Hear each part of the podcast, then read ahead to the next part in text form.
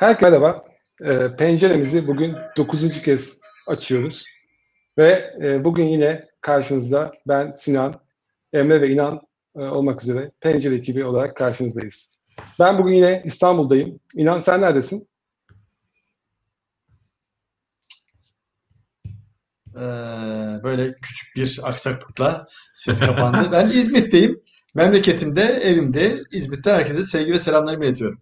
Teşekkürler. Emre sen neredesin? Ben de İstanbul Çekmeköy'den sesleniyorum her zamanki gibi. Pekala, çok sağ ol. Şimdi e, hatırlarsanız ilk programımıza umut temasıyla başlamıştık ve umudu aslında yaşatmayı da konuşarak giriştiğimiz bu yolculukta 9. programa geldik. Ve bugün de en az umut kadar önemli olduğunu düşündüğümüz bir temayı seçtik kendimize. Bu temayı paylaşmadan önce ben öncelikli olarak e, bir, bir roman kahramanından bahsetmek istiyorum. Pollyanna. Eminim ki hepiniz Pollyanna'yı tanıyorsunuzdur çocukluğumuzdan beri e, okuduğumuz kitaplarla, anlatılan hikayelerle. E, benim ilgimi çeken bir karakter ve Pollyanna'nın aslında e, böyle bir hikayesine baktığınız zaman Pollyanna kelimesinin e, sözlüklere kadar girmiş bir kavramı da aslında temsil ettiğini görüyoruz. O da iyimserlik. E, ve o yüzden biz de bugün e, kendimize iyimserlik temasını seçtik ve iyimserlik teması üzerinde konuşmak isteyeceğiz. Ben bu sefer farklı bir şekilde başlamak istiyorum. Böyle kısa bir soruyla ikinizden de e, görüşünüzü almak istiyorum. İnan sana soracağım önce. Tanıdığın en iyimser kişi kimdi? Tanıdığım en iyimser kişi. Yani geçmişteki tanıdıklarımla beraber böyle süzmem gerekir ama şu an çevremde e, olan kişiler arasında eşim diyebilirim. Yani e, şöyle e, o da şimdi başka bir canlı yayında şeyde yan tarafta ama şansı görüyorum kendi bu konuda. Gerçekten iyimser, e, olaylara pozitif bakan, e, böyle bir e, benim umutsuzluğa düştüğüm zamanlar dahi beni böyle ayağa kaldıran birisi. Ben eşim derim, eşim şöyle. Ne kadar şanslısın. Emre aynı soruyu sana da sorayım. Senin tanıdığın en iyimser kişi kimdi? Elbette ki eşim. Yani bunu şimdi söylemeden geçemem. Alttan alamam. Ama bir farklılık yapıp hadi iş hayatından bir örnek vereyim. E, eş e, hakkım böyle cepte kalsın. E, iyi ki var kendisi. E, benim ilk yanında çalıştığım e, üst düzey yöneticim. E, enteresan bir kişiydi. Sonrasında e, profesyonel hayatında yani e, girişimin sonrasında da yollarımız kesişmişti. E, bir şey ters gittiğinde Tabii ki o da insan üzülüyor, kötümser bakıyor ama bir anda bir bakıyorsunuz mevcut koşulları değerlendirmiş, aksiyona geçmeye başlamış. Bu da aslında geleceğe e, o olumlu o tünelin ucundaki ışığı görebildiği için oluyordu. Bana çok e, ders verdi açıkçası. E, eksik olmasın. E, Ali Baki Usta e, kendisinin ismi de. E, selamlar, saygılar olsun kendisine. Çok sağ olun Emre.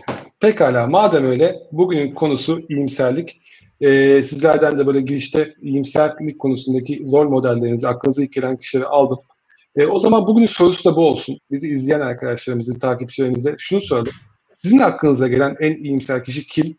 E, bizimle bunu paylaşırsanız bu program sırasında ve sonrasında e, yine bugün de e, yapacağımız bir e, çekilişle ve sonrasında yapacağımız çekilişle e, bu, bu programın kitabını e, kazanacak kişilerden biri olabilirsiniz diyelim. Ve hemen sorularımıza geçelim. Bugün böyle iyimserliği konuşacağız. Ee, ilk sorum biraz böyle yine farklı bir soru olsun istedim. İnan seninle başlayalım istedim. Bu iyimserlik dediğimiz konu acaba doğuştan mı geliyor yoksa sonradan kazanılan bir özellik mi? Merak ediyorum. Senin görüşün nedir acaba bu konuda?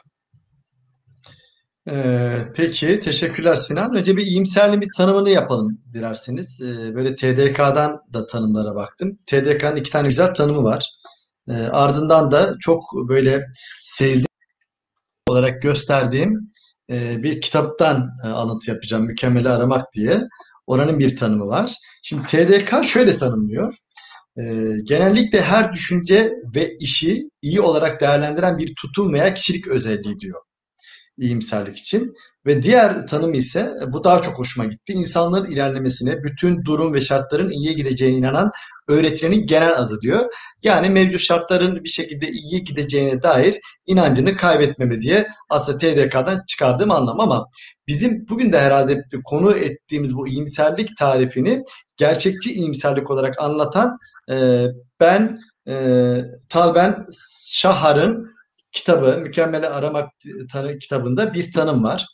Ee, burada e, üçe ayırıyor aslında tanımları. Kötümser, iyimser ve e, gerçekçi iyimserlik diye üç tane farklı tanım yapmış.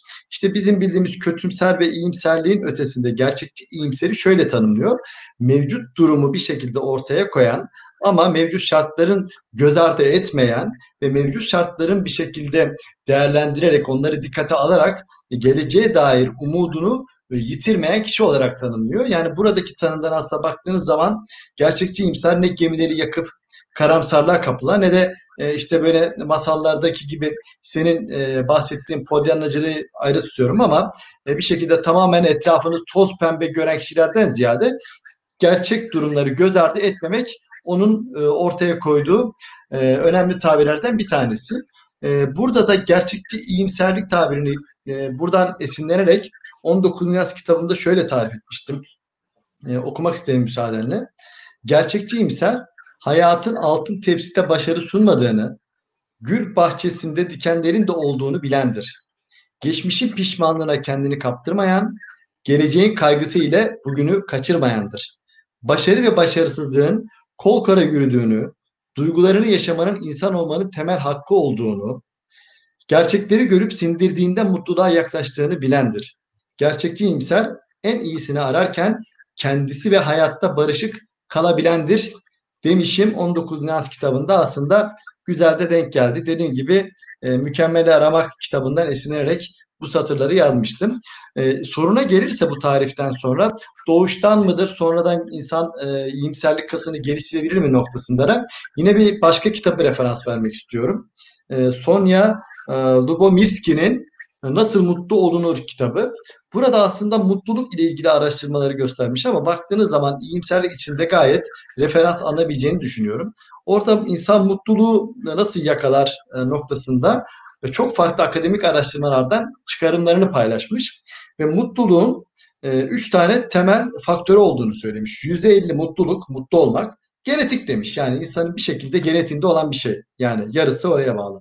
Ama kalan yüzde ellinin yüzde kırkı yani toplamdaki yüzde kırk amaca yönelik davranışlar yani başınıza gelen olaylara karşı yaklaşımınız yüzde on ise yaşam şartları.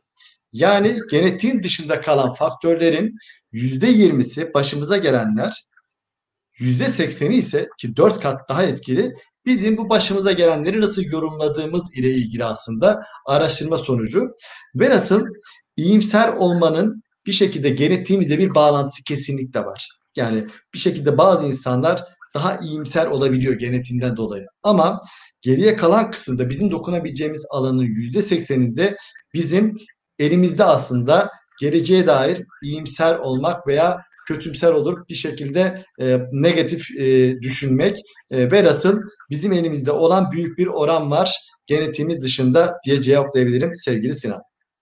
Çok teşekkürler İnan. Çok da güzel bir giriş oldu. Hem kitaplardan referanslar vererek hem de kendi bakış açını yansıtarak ve bize böyle bir güzel bir açılış yaptın. Teşekkürler. Şimdi tam senin bıraktığın noktadan aslında almak istedim. Çok da güzel bir pas oldu bana. Çünkü madem ki genetikle beraber aslında aldığımız ama kendimizin büyüttüğü, beslediği bir özellik bu. Biz bunu nasıl besleyeceğiz, nasıl koruyacağız? Ben de tam bunu Emre'ye sormak istiyorum. Madem öyle iyimserliği korumak ve beslemek için neler yapabiliriz? Ne diyorsun Emre? Çok teşekkürler. İnan ağzına sağlık. Ee, şöyle düşünüyorum ben. Kavram konusu enteresan bir konu ve kişiden kişiye çok göreceli tarafları olabilir. O yüzden böyle kavramları gerçekten inanın yaptığı gibi tanımlamak, farklı açılardan değerlendirmenin ilk adım olduğunu inanıyorum. E, bu kavramı anlamak ve kendi bakış açımızdan, penceremizden yorumlamak kritik bana kalırsa. E, bu noktada ben de inanın tanımına şöyle bir tanım, yani ekleme yapmak isterim ve soruna oradan bağlayayım. Geçenlerde de paylaşma şansım olmuştu LinkedIn'de. E, şimdi o ben bunu optimizm olarak e, dile getireyim. Optimizmin hani bu İngilizce kökenine baktığımızda Latince tarafında Optimus'tan gelen bir şeyi var. Optimus da aslında olabilecek en iyi hal. Yani konuştuğumuz şey hakkındaki olabilecek en iyi hal. Ee, işte şirketlerdeki optimizasyon, süreçlerdeki optimizasyon, oradaki mevcut durumdaki en iyi hale iyileştirme sürecinden bahsediyoruz. Aslında geleceğimizi düşündüğümüzde optimizm tarafında da geleceği olabilecek Bakın olabilecek. Bence bu çok kritik bir terim orada. E, en iyi halini e, düşünebilme kapasitemiz, e, yetkinliğimiz olarak düşünüyorum bunu. E, diğer yandan şu da bir gerçek. E, camdan dışarı baktığımızda optimizm veya pesimizm diye, iyimserlik veya kötümserlik diye bir şey yok. Yani dünya kendi akışında devam ediyor. Biz bunu böyle algılıyoruz. Yani biz burada iyimserlik e, besliyoruz veya kötümser yaklaşıyoruz bazı konulara. O noktada bence e, bunun algısal tarafını e, unutmamak ve e, bu tarafta bizim üzerimize düşen şeyler olduğunu da o algıyı yönetebileceğimizi olduğunu da unutmamak gerekiyor. E, bu duygularımızı inkar etmek anlamına gelmiyor. Her insan e, hele böyle dönemlerde optimizmin yanında pesimizm de yaşayabilir. Yani kötümserlik e, çukurunda da bulabilir kendisini. Ama e, dış dünyadaki bir konuyu neden bu perspektiften, negatif perspektiften algıladığımızı sorgulamak da bizim birey, bireysel görevimiz aslında. Diğer konu e, bence iyimserlikle ilgili şu saflık tarafı da önemli. Yani iyimserliği saflıkla karıştırmamak gerektiğine inananlardanım. E, Simon Sinek'in burada çok güzel bir vurgusu var. E, pozitivizmle e, op, e, optimizmi ayırıyor Simon Sinek ve çok net anlatıyor. Tavsiye ederim. YouTube'da da çok kısa bir videosu. iki dakikada bunu anlatıyor. E, bu dönemde paylaşmıştı. Pozitivizmi şöyle adlandırıyor. Diyor ki insanların mevcut durumda en iyi şeyleri çıkarmaya uğraşması. Yani bak bu oldu ama bak işte buna bu açıdan bak tarzında. E, aslında Simon Sinek şuraya e, geleceğe bir atıfta bulunuyor ve diyor ki e, geleceğin aslında şu an mevcut durumu analiz edip geleceğin daha iyi olabileceğine inanmanın aslında optimizme karşılık geldiğini söylüyor. Bu noktada aslında benim açımdan önemli bir konu iyimserliğin e, zamansal boyutu. İşte boş bardak yani bardağın yarısı dolu boş muhabbeti var ya o ana odaklanıyor. Bana sorarsan optimizm e, gelecekle alakalı. Yani doğru, durumu doğru anlayıp geleceğe doğru harekete geçmek. Bu noktada e, iyimserliği korumak e, ve özellikle beslemek adına ne yapabiliriz? E, hareketten bereket doğar. E, doğru gerçekten doğru şekilde harekete geçersek olumlu duygularla olumlu kimyasallarımızı da harekete geçirebiliyoruz ve bu bizim iyimserliğimizi aslında mekanizma olarak besliyor. İnan da üzerinde durdu. Biyolojik olarak aslında buna hazırız. E, blind optimizm dediğimiz o kör e, iyimserlikten uzaklaşmamız. E, bunu aslında inanın dediği şeyi destekleyecek olarak e, konu olarak söylüyorum. Çünkü blind optimizmle realist optimizm genelde karşılaştırılır. E, körü körüne optimizm olmak, optimist olmak yerine gerçekten realist bakıp e, durumdaki analizimizi, durum analizimizi doğru geleceğe dair ümidimizi kaybetmemekle belki benzer bir şeye geliyor. Burada klasik bir söylem var. Ben de çok e, severim, benimserim. E, manage with realism, e, lead with optimism diye. Yani e, realizmle yönet e, ama liderliğini, geleceğe dair liderliğini, o ilham veren tarafını optimizmle e, şahlandır tarzında Türkçe'ye kendimce çevirmiş olayım. E, ben bu konuya bu açıdan bakıyorum ve bunun e, aslında iyileştirilebilir ve besleyebileceğimiz bir konu olduğuna da inanıyorum. Çok sağ ol Emre. Bu arada çok güzel katkılar geliyor, çok güzel yorumlar geliyor. Ben siz konuşurken elimden geldiğince onları da aktarmaya çalışıyorum. Sevgili Mert Özçelik demiş ki, e, Shakespeare'in bir sözünü aslında yazmış. Aslında hiçbir şey iyi veya kötü değildir. Her şey bizim onun hakkında ne, düşün, ne düşündüğümüze bağlıdır demiş. Ben de bu hafta içerisinde yine buna benzeyen bir e, sözü e, Stephen Covey e, aslında e, bu o 90'a 10 kuralı üzerinden paylaşmıştım. Demin inan da benzer bir yaklaşımda bulundu. Hani hayatta başımıza gelen e, olayların %10'u aslında bizim e, etki alanımızın dışında ama geri kalan %90 bizim ilgi alanımız içerisinde ve bizim bu konulara nasıl reaksiyon gösterdiğimiz, hangi tavırla yaklaştığımız aslında e, bunun e, aslında sonuca götüren konu. E, bunu da böyle bir Shakespeare üzerinden de duymak çok iyi geldi. O yüzden onu da bir ekrana yansıtmak istedim. Onun dışında çok güzel yorumlar, çok güzel sorular da geliyor. E, kapanışta mutlaka o sorulardan en azından bir iki tanesini de paylaşmak isteyeceğim. Şimdi dilerseniz kaldığımız yerden devam edelim. Bu sefer e, e, Emre'den devam etmek isteyeceğim ikinci turda. İkinci turda bu sefer e, demin de gelen yorumlarda gördüğüm bir kötümserlik kavramından aslında girmek isteyeceğim. Çünkü her şeyin zıttı değil mi? Siyah ve beyaz e, olarak baktığımız zaman da e, iyimserliğin de zıttı kötümserlik. Peki sorum şu olsun. E, iyimserliğin zıttı kötümserlik ise acaba kötümser insanların kayıpları ne oluyor ve ne olabilir? Ne dersin Emre? Ee, yani bu kontrast üzerinden yorumlamayı ben de çok etkili buluyorum. Ee, kötümserliği düşünmeden iyimserliği kafamızda oturtmamız çok kolay olmayabilir dediğin gibi. Ee, ve çok şanslısın ki o yorumları eş zamanlı okuyabiliyorsun. Ben de aralarda boş kaldıkça okuyacağım. Herkese çok teşekkür ediyorum güzel yorumlar için. E, şöyle söyleyelim en basit haliyle optimizm umutları besler. Umut da aslında ilk bölümde konuştuğumuz gibi insanı e, kötü bir durumda bile eyleme götürebilir. E, pesimizm ise umuda yani bizi daha iyiye götürebilecek bir e, eyleme, aksiyona sonuçta eylem olmadan, aksiyon olmadan başımıza genelde iyi şeyler gelmiyor. Bu yolları kesebilir. Ha pesimist bir insana hayat gülmez mi? Güler. Ama burada edilgendir. Yani etken pozisyonda değildir. Orada biraz şansa kalmıştır. Belki bir mucize olmuştur veya başkasının hani e, hep konuşuruz ya böyle e, Şampiyonlar Ligi'nde falan ben eskiden futbol takip ederdim artık etmiyorum da e, biz berabere kalırsak şunlar şöyle yaparsa işte tur attırırız tarzında. Bu biraz şeye geliyor edilgenlik tarafına geliyor gizime geliyor. Optimizmde benim için eylem var ve iyiye doğru bir eylem var. E, bu arada pesimizmle realizmde ayırmamız gerektiğine inanıyorum. Nasıl iyimserlikle e, işte saflığı ayırmak üzerinde durduk. E, neden? Çünkü mesela uluslararası politika, siyaset e, veya işte uluslararası ilişkiler alanındaki realizm paradigması dünyaya kötümser bakar ve insanı hep çıkarcı bir varlık olarak e, şey yapar. Bu biraz pesimist bir bakış açısıdır ve negatif üzerinden yorumlar süreçleri. O açıdan baktığımızda aslında realizm böyle bir şey değil. Yani hayatta her şey kötü değil veya her insan kötü değil. Evet bir doğa var, bir biyoloji var falan filan ama ben realizmi optimizmle eşleştirip optimizmi şahlandırmaktan yanayım şahsen. E, bunları da konuştuktan sonra, pesimizle değindikten sonra neler kaybederler? Şimdi ne dedik? E, Optimus'tan geliyor, optimizasyonla aynı kökten geliyor. E, geleceği optimize edebilme şansı, yani olabilecek en iyi gelecekten e, geleceğe ulaşabilme şansından oluyor olabilirler. Değil mi pesimistler? E, çünkü ona inanmıyorlar bile. İnanmadığınız bir yönde aksiyona geçer misiniz? Bu size külfet gibi gelir. Harekete geçmek istemezsiniz. İşin daha da kötüsü etrafındakileri de aşağı çekiyorlar. Değil mi? İster istemez girdap gibi. Mesela bence hepimizin kendisine sorması lazım. Bir işe alım yapacaksak ekibimizdeki arkadaşı seçme şansımız varsa biz pesimist birini tercih ederiz, optimist birini tercih ederiz veya ne kaybederlere farklı bir açıdan yine bir soruyla ben karşılık vereyim. Ne kaybedebileceğimizi anlayabilmemiz adına. Büyük liderler pesimizmle bir yere varabilmiş midir? Bence bu çok kritik bir soru. Bugün yaşadığımız cumhuriyeti düşündüğümüzde ki bugün yani bu hafta 23 Nisan haftası e, düşündüğümüzde e, veya farklı şeyleri düşündüğümüzde pesimist bir liderin bir şeyleri başarmışlığı var mıdır? E, bence bunun üzerine kafa yormamız gereken ve tarihten, iş dünyasındaki geçmişten, e, insanlık tarihinden çok fazla örnekle e, bağdaştırabileceğimiz, e, renklendirebileceğimiz, çeşitlendirebileceğimiz bir e, soru olmuş oluyor. Ben de bu şekilde sana karşı bir soruyla cevap vermiş olayım. E, hepinizin düşünmesi adına faydalı olabilir belki. Çok sağ ol Emre. E, çok net oldu. E, teşekkürler verdiğin cevaplar için. E, buradan da ben de yine o pası aldım. Çünkü özellikle verdiğin mesajlar içerisinde hem e, liderler vardı, liderlik vardı hem de biraz da iş hayatına göndermeler vardı. Ben öyle hissettim.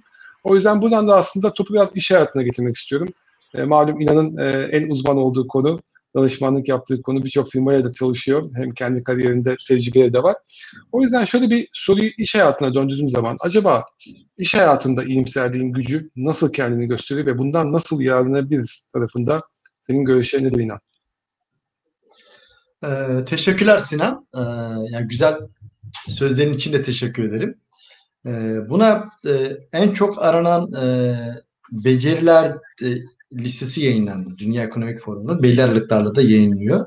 Ve orada ilk üçte yani bazen dördüncü sıraya düşüyor ama böyle ilk üçten hiç e, eksilmeyen bir tane beceri var. Problem çözme. E, ve de bu sene ilk defa beceriler listesine giren başka bir yetkinlik daha var. O da psikolojik dayanıklılık. Bu ikisiyle cevap vermek istiyorum ve üçüncüsü de bir e, başka bir katkıda bulunacağım. Öncelikle e, kurumlarda problem çözebilen insanlara ihtiyaç var ve bu ihtiyaç giderek artıyor. İşte bu en çok aranan e, yetkinlikler listesinde e, ikinci sırada problem çözme. Neden? Çünkü dijital dönüşüm diyoruz. Dijital dönüşüm ile birlikte yeni teknolojilerin işlere girmesiyle iş yapma biçimlerinin değişmesi diyoruz. İş dünyası topyekun bir e, evrimden geçiyor aslında.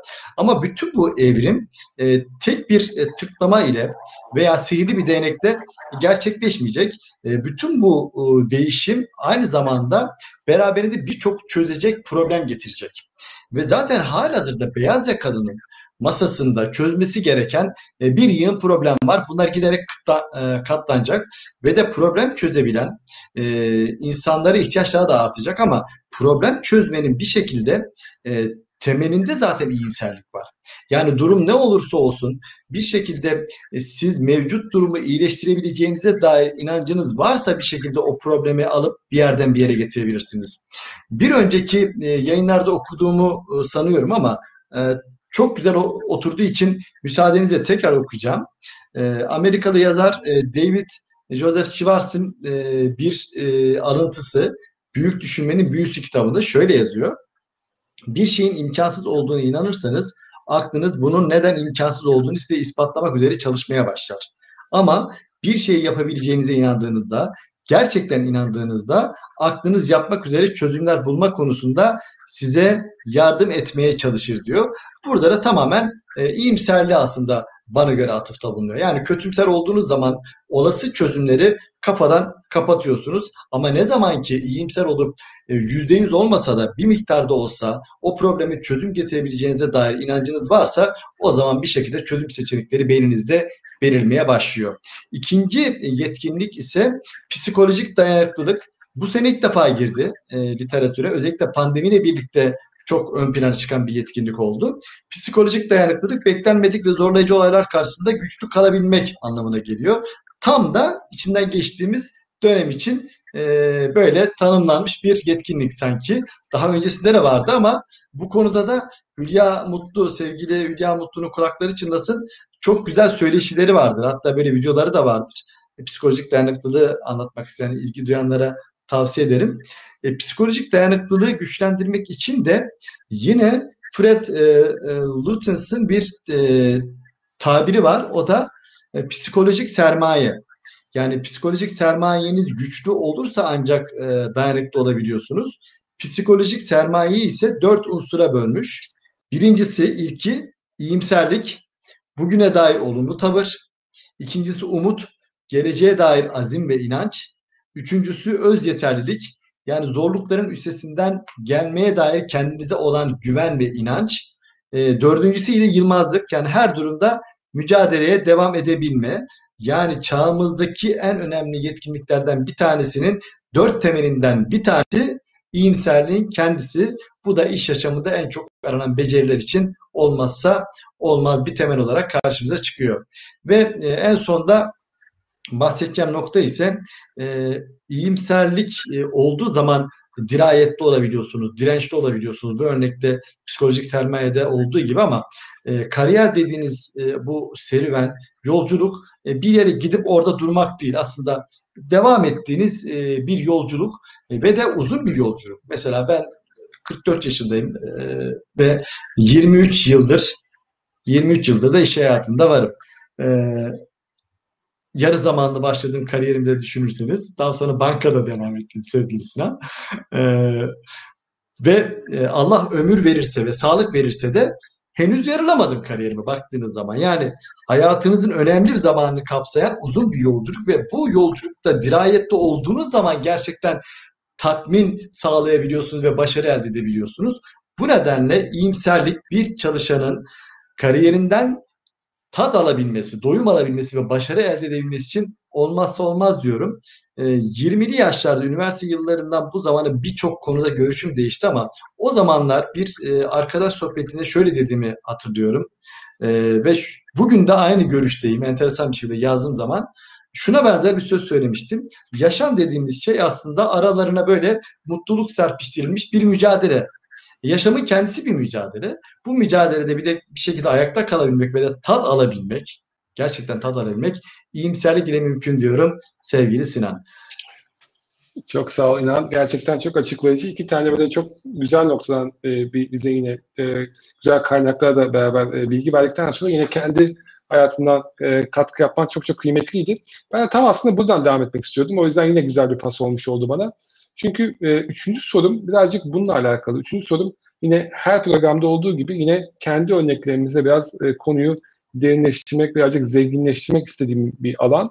O yüzden e, önce Emre, e, bu sefer Emre'yle başlayayım. Değişiklik olsun. E, Emre'ye sorayım istiyorum e, bu soruyu ve diyeyim ki Emre Acaba e, kendi kariyerinde veya özel hayatında iyimserliğin gücünden yararlandığın bir örnek var mı? Varsa acaba bu nedir? Bizimle paylaşabilirsen çok sevinirim. Çok teşekkürler. Ee, elbette var ama anlattığım hani bazda var. Yani ben realist yaklaşıp mevcudu doğru anlayarak bunu geleceğe e, beni nasıl ulaştırabileceğini biraz daha iyi bir pencereden e, yorumlamaya çalışıyorum. Bunun biyolojisine de hakim olduğum için sanırım bunu yapmayı kendimi e, bir görev edinmeye çalışıyorum. Alışkanlık haline getirmeye çalışıyorum. E, ama zamanda tabii bunlara hakim değildim. Yani bunu böyle e, ilk doğuş anında insan edinmiyor. Bu dalgalanmaları yaşaya yaşaya belki e, ne yapıyoruz? Merak ediyoruz, araştırıyoruz, böyle ihtiyaçlar duyuyoruz. Mesela e, eminim sizde de e, benzer noktalar vardır arkadaşlar veya biz dinleyen arkadaşlar da. Kariyerimdeki çok sık değişiklik ve kökten değişiklikler, disiplin, sektör vesaire bende şey yarattı. Yani o değişimde bir, bir ara çünkü şehir değişiyor, ani değişiyor vesaire e, ne yapacağım bilemeyip geleceğe yani bu nereye gidecek tarzında baktığım durumlar da oldu. Bu tarafta iyimser yaklaşmasam böyle bir değişim sürecinden avantaj yakalamam yani burada karamsar şekilde böyle durup aman Allah'ım hayatım nereye gidiyor demek yerine e, yani demeyi tercih edebilirdim. Bunun yerine iyimser bir yaklaşım, bilinçli bir iyimserlik, realist bir iyimserlik, durumu anlamak, geleceğe dair olabilecek en iyi versiyona ulaşabilmek adına neler yapabilirim diye sormak o zaman durumdan istifade edip herkesin böyle bir fırsat yakalayamadığını ve sizin öğrenebilecek çok şeyiniz olduğunu hatırlatıyor. Bu bir fayda. İkincisi hmm, çok samimi şekilde şunu söyleyeyim. Azur'un ilk kurulma zamanı. İlk 7 ay e, fatura kesemedik yani gidip kapı çalıyorduk. İnsanlar siz kimsiniz diyordu anlatıyordum. Bana şey diyen biri oldu arkadaşlar. Tabii yani ister istemez bir danışmanlık şirketi olarak kuruyorsunuz. Ben o zaman 33 yaşındaydım. İnanın bugününden 11 sene önce. e, bana şey diyen oldu. 33 yaşında mısın yaşımı sorup hmm, hani e, bunu söyleyen de oldu ve ister istemez insan tabii biraz kötü hissediyor kendisini. Sonra şunu düşünüyor.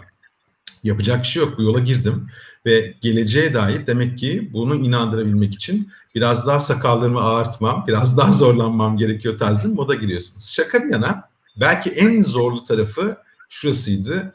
E, iş hayatından ayrı bir örnek vereceğim ama e, şu Atlantik Okyanus geçişinde biz bir e, maalesef kötü bir şansla diyelim kontrolümüz dışında bir süreçte kötü bir havaya yakalandık. Ama ne yapıyorduk? İşte her sabah yaklaşık bir saat hava raporlarını alıyorduk. Böyle cep telefonumuza düştüğü gibi düşmüyordu. İzometrik haritalar, yüksek meteoroloji. Buradan Gül'ün ve Ekber'e de selam olsun. Onların bana aktardığı bilgilerdi bunlar.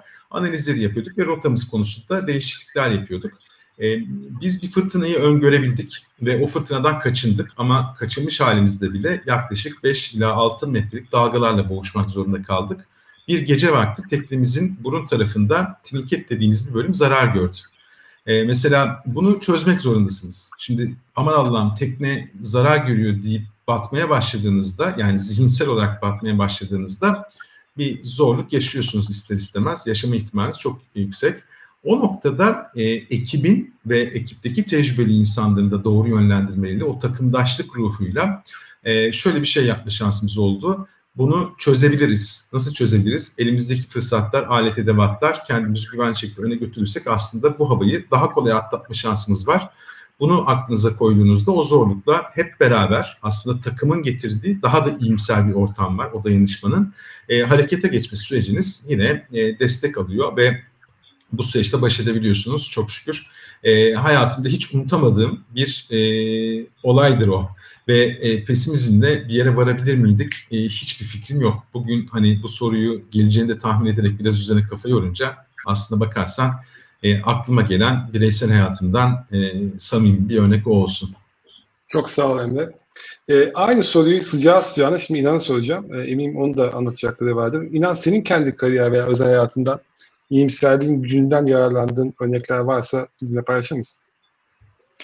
E, kariyer hayatımdan verebilirim ben de. Yani e, kariyer yaşamında e, böyle cesaretli değişiklikler e, yapabildiğime inanıyorum. E, sektör değişiklikleri yaptım. E, bilgisayar başında çalışırken sahaya indim.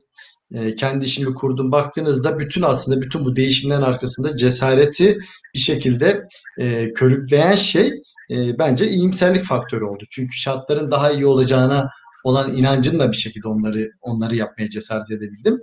E, ve kariyerimdeki ilk böyle e, o konfor alanından gerçek anlamda çıkıp e, değişiklik yaptığım örnek e, bir otomotiv şirketinde planlama mühendis şefiyken, yöneticisiyken e, lojistik e, birimle yönetici olmak istememdi.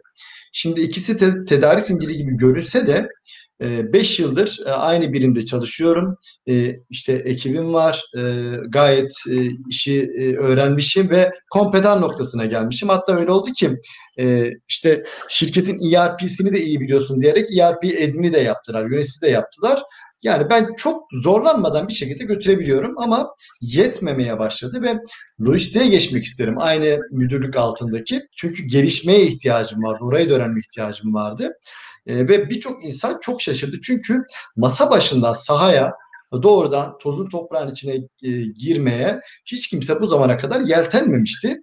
E, ve e, çok farklı bir uzmanlık istiyordu. Ve oraya gidip hiç bilmediğiniz bir alanda çok kısa zamanda öğrenip 240 kişilik ekibe yöneticilik yapmanız gerekiyor. Bunun arkasında gerçekten bu işi yapabileceğime dair o iyimserlik vardı. E, bunu çok net olarak söyleyebilirim ve ikinci e, çok önemli değişiklik ise yine otomotiv sektöründe e, 9 sene çalıştıktan sonra hızlı tüketim sektörüne geçiş yapmamdı. O da çok böyle şaşırttı insanları. E, çünkü hiç bilmediğiniz bir alana geçiş yapıyorsunuz ama yine onun da arkasında e, iyimserlik önemli bir e, itici güçtü benim için. Hatta ayrılırken kesinlikle kötü niyetli olmadığını düşünüyorum. Bir arkadaşım şöyle demişti. Ya işte gidenler pek başarılı olmadı ama Bakalım seni de göreceğiz tarzı bir şey söylemişti. Hiç gel gelmemişti bana o söz yani. Çünkü iyimserliğim vardı yani yapardın. Yani sonuçta ne olabilir ki yani istediğiniz şey çalışırsınız, çabalarsınız, yaparsınız yani. O iyimserlik hep beni bir şekilde e, itici güç olarak e, böyle bir yerlere getirdi. Ki e, tam da böyle Emre'nin verdiği örnek gibi en e, böyle çarpıcı örnek yine benim için bu kurumsal hayatın e, bu gömleğini çıkarıp bir şekilde kendi işimi kurmak oldu. Vardı zaten. E, o, o hayal, o kıvılcım vardı böyle e, kalbimde. Ama e, baktım e, şartlar hiçbir zaman istediğim gibi olmuyor. Hep kriz var Türkiye'de. Yani o bitiyor, bu bitiyor. Seçim e, arifesine giriyorsunuz. Ondan sonra seçimden sonrası her şey atılıyor. E, bir anda duruyor. Hep böyle bir şey döngü içindeyiz. En son dedim ki bu kriz hiç bitmeyecek. E, şartlarda hiçbir zaman dört dörtlük olmayacak. 2019 yılının e, Ocak ayında bu kararı aldım ve e, yani birçok e, böyle ona iyi imkanları da bir şekilde arka tarafta bırakarak, o konfor alanında bırakarak bir şekilde kendi işimi kurdum. ve de o iyimserlik vardı. Yani işlerin iyiye gideceğine dair, benim daha fazla şirkete dokunup daha fazla katkı sağlayacağıma dair o iyimserlik hep vardı. E, ve bu bir şekilde gerçekten bu e, cesaret gerektiren karar almama yardımcı oldu. 2019 yılı benim beklemediğim kadar iyi geçti sevgili Sinan. Ve altın yılım oldu yani ilk senesinde. Ama bir sene sonra hiç kimsenin öngöremediği işte siyah kuğu dediğimiz tokat gibi pandemi geldi yani ve Mart ayının işte ortasından sonra elindeki bütün projeler böyle askıya alındı vesaire e, dımdızlar kala kaldık yani. E, ama e, o dönemde üretmeye devam ettik. E, ve o dönem ürettiklerimiz de e, kısa zamanlara işte dijital ortamda e, kaldığımız yerden e, devam ettik. Şimdi pandemiyi yaşadıktan sonra pandemiyi eğer ki kurumsal hayatta yaşamış olsaydım bu cesareti alabilir miydim? Soru işareti. Belki almam gecikirdi. Ama şimdi iyi ki diyorum pandemiyi e, bu dönemde yaşadım. Çünkü e, öldürmeyen güçlendirir sözünü bizzat e, yaşadım. Ve nasıl iyimserliğimi bir şekilde e, kullandığım mı dersin yoksa onun e, faydasıyla yaptığım en güzel hareket mi dersin kariyerimde 2019 yılında e, kendi e, kanatlarımda uçmam diyebilirim. Harika. Aslında ikinizin hikayelerinde de e, iyimserliği böyle bir kavramla eşleştirdiğinizi duydum. Ben de onun altını çizmek isterim. Cesaret. Belki de birbirini destekleyen iki tane kavram evet. olduğunu, ikinizin de o girişimcilik hikayenizde, kendi kanatlarınızda uçma senin de dediğin gibi hikayede duydum. Zor ama birazcık iyimserlik gerekiyor. O iyimserliği besleyen cesaret gerekiyor. Cesaretle de beslenen belki de iyimserlik gerekiyor. Bende de benzer bir durum var biliyorsunuz ama bugün moderatör olarak ben sizden çok fazla zor çalmayacağım ve hiç zaman kaybetmeden birazcık izleyici sorularına geçmek istiyorum. Çünkü gerçekten de çok güzel e, sorular geliyor ama bir saniye inan evet senin bize söyleyeceğin bir şey var herhalde. Şimdi senin yaptığın hareketi yapmış gibi oldum. Kusura bakma. Ee, yani şöyle mi yapsam özgün olmak için bilemiyorum ama kitap hediyesi eğer uygun görürseniz başta böyle bir e, işin genetiğini de anlatan e, nasıl mutlu olunur kitabını verebiliriz. E, yani güzel araştırmalara dayanan ve böyle farkındalık yaratan bir kitap. Sizin için de uygunsa bu hafta ne değilse bu olabilir. Çok güzel olur. Evet, Nereye iyi olur. Çok sağ ol İnan. Paylaştığın için, önerdiğin için. Bu haftanın kitabı da bu olsun. Hatırlatalım. Ee, aslında sorumuz da şuydu. Ee, bu arada bize de bunu hatırlatma fırsatı versin. Ee, hayatınızda tanıdığınız en iyimser kişi kimdir sorusunu aslında sormuştuk başta. Hem İnan'dan hem de Emre'den kendi e, rol modellerini duymuştuk. En iyimser olarak düşündükleri kişileri duymuştuk. Tabii ki eşleriydi. Ama bazen eşlerin dışında da farklı kişiler olabileceğini de düşünüyoruz. O yüzden sizden e, yarın akşam 23.59'a kadar kendi rol modellerinizi bu konudaki en iyimser olarak düşündüğünüz kişileri paylaşmanızı rica ediyoruz diyelim. Buradan da dediğim gibi birazcık e, izleyici sorularına geçelim. Çünkü bugün gerçekten çok güzel bir etkileşim var. Hem yorumlarıyla hem katkılarıyla hem de sorularıyla sağ olsunlar takipçilerimiz bizi hiç yalnız bırakmıyor. E, ben bir soruyu aslında dünden not ettim. Çünkü dün yazdığım postta ben e, sorularınızı e, istemiştim. Ve e, sevgili kaptan Kıvanç Papur yine bizi sağ olsun hiç yalnız bırakmıyor. Bir kez daha bir soru gönderdi. Ben de bu soruyu Emre'ye yöneltmek istiyorum. Hatta şu ekrana da yansıtayım. Oldukça uzun da bir soruydu. Ben kendimce birazcık kısaltmaya çalıştım. Sanıyorum doğru da yaptım. Sorusu şuydu. Diyor ki bize yapılan haksızlıklara karşı iş hayatında isyankar olmakla bazen gemileri yakmak noktasına gidebiliyoruz. Bazense iyimser yaklaşarak kendimizi dizginleyebiliyoruz ve bu süreçleri yönetebiliyoruz. Burada ince bir çizgi var diyor. Bu çizgiyi acaba nasıl yönetebiliriz Emre? Bu sorunun cevabını senden alalım isterim. Ee, bir kere zor bir durum. Ee, insanın doğası bazen aşırı tepki verebiliyor bazı konulara. O isyankarlığı onunla bağdaştırıyorum kaptanım. Ee, o noktada e, hani beynin bir rasyonel bir de o duygusal hem de o sürüngen beyinle iletişimde olan limbik beyin dediğimiz tarafı var ya. Genelde refleks hareketlerimizi biz limbik beyinde biraz daha duygusal ve ilkel tarafı kullanarak yapıyoruz aslında bakarsanız. Çünkü rasyonelite dediğimiz şey bir oturup düşünmeyi, tartmayı, biçmeyi gerektiriyor değil mi? O noktada bu büyüklerimizin dediği söz vardır ya e, gerçekten hani bunu nasıl artık böyle hayattaki tecrübeden herhalde çıkarıyorlar. Bir üzerine yatıp düşünmek gerekiyor. E, hatta bunun hakkında işte 7 saniye kuralı denen şeyler var. Bence bu kişiden kişiye değişir ama bir durup bir beklemek, o parlayan saman alevi gibi parlayan duyguları bekletmek gerekiyor. Çünkü saman alevi bir anda da sönüyor ve sonrasında o bizim rasyonel tarafımız o dumanlar arasından böyle e, güneş gibi doğuyor ve biz o rasyonel tarafımıza biraz daha net bakabiliyoruz. Bu e, kabullenmek anlamına gelmemeli. Yani gerçekten vazgeçmemiz gereken bir şey varsa burada yine realist şekilde bunu anlayıp ondan sonraki yolumuza yine iyimser bakabilme aslında şey getiriyor. Ee, yani iyimser olmak burada kabullenme anlamına e, gelmemeli. Onu da aklımda bir e, nokta olarak söyleyebilirim. Soruyu görünce aklıma gelenler bunlar. Teşekkür ediyorum kendisine. Çok sağ ol Emre paylaştığın için. Şimdi ikinci bir soru var. O da e, e, bugün akşam bizi izleyen e, izleyicilerimizden bir tanesinden olsun. E, böyle güzel de bir soru.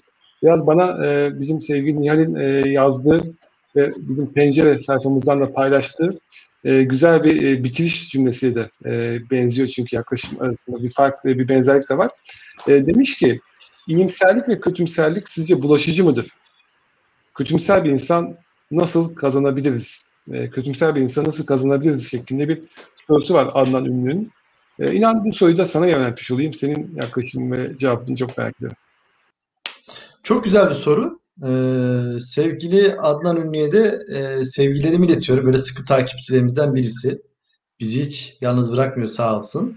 Yani cevabım şöyle olur. Ee, ben bulaşıcı olduğunu düşünüyorum. Ve bulaşıcı olduğunu gözlemlediğimde çok örnek var. Yani iyimserlikte, kötümserlikte öyle. Ee, yani gerçekten e, iyimser düşünen insanlarla birlikte çalıştığınız zaman beyniniz gerçekten onlar gibi düşünmeye e, başlıyor. Veya e, kötümser insanlar e, sizin e, enerjinizi de düşürebiliyor. E, burada Einstein'ın çok sevdiğim bir sözü var. Klişeleşmiş bir sözü var artık. e, negatif insanlardan uzak durun. Onların her çözüme karşılık bir problemi vardır der. E, bu nedenle hani bir süre sonra artık onlar gibi düşünmeye başlıyorsunuz.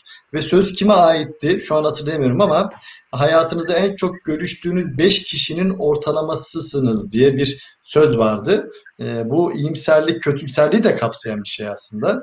Gerçekten en çok görüştüğünüz insanlar gibi hayata bakmaya başlıyorsunuz. Onlar gibi düşünmeye başlıyorsunuz. Bu nedenle insanın hayatındaki insanlara dikkat etmesi gerektiğini, zaman zaman bir gözden geçirmesi gerektiğini düşünüyorum. İkinci soru ise kötümser bir insanı nasıl kazanabiliriz? Öncelikle her zaman kazanamayabiliriz. Hatta belki de çoğu zaman kazanamayabiliriz.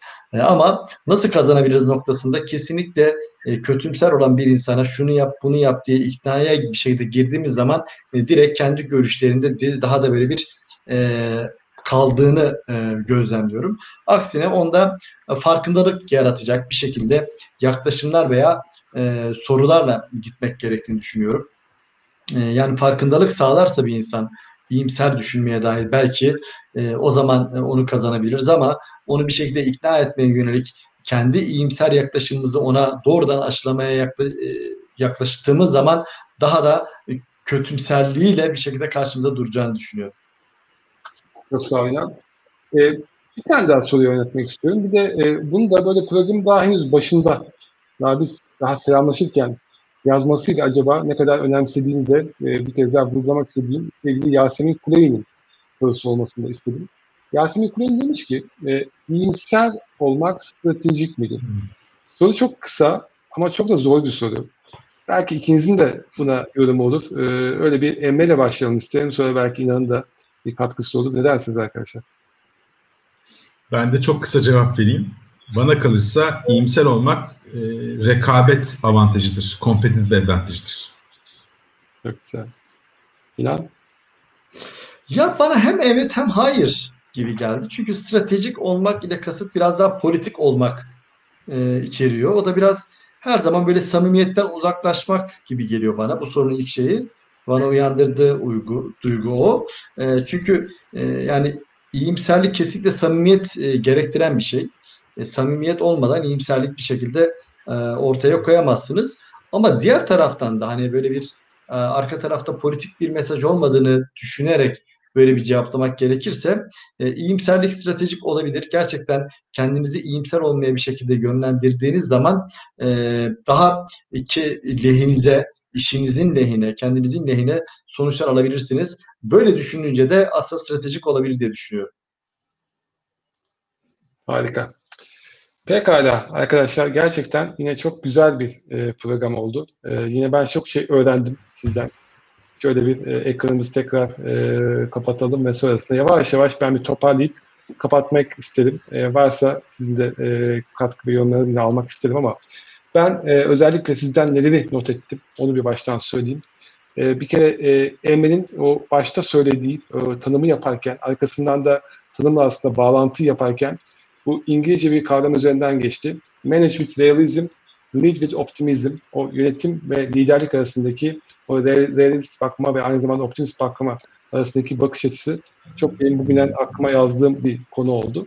İkinci konuda e, inanın nelere etkileyip nelere etki konusundaki o farkındalığımızı paylaştığı kısım oldu. Aslında etki alanımız ve ilgi alanımız arasındaki o bakış açısını duydum. Özellikle e, etki alanımızdaki konulara odaklanmanın içerisinde de iyimserliğin önemini bir kez daha duymuş oldum. Yine kendime not ettiğim bir başlık oldu. Kapatırken e, Pollyanna ile kapatayım istedim. Pollyanna ile açtık madem. Arada da biraz bahsettik.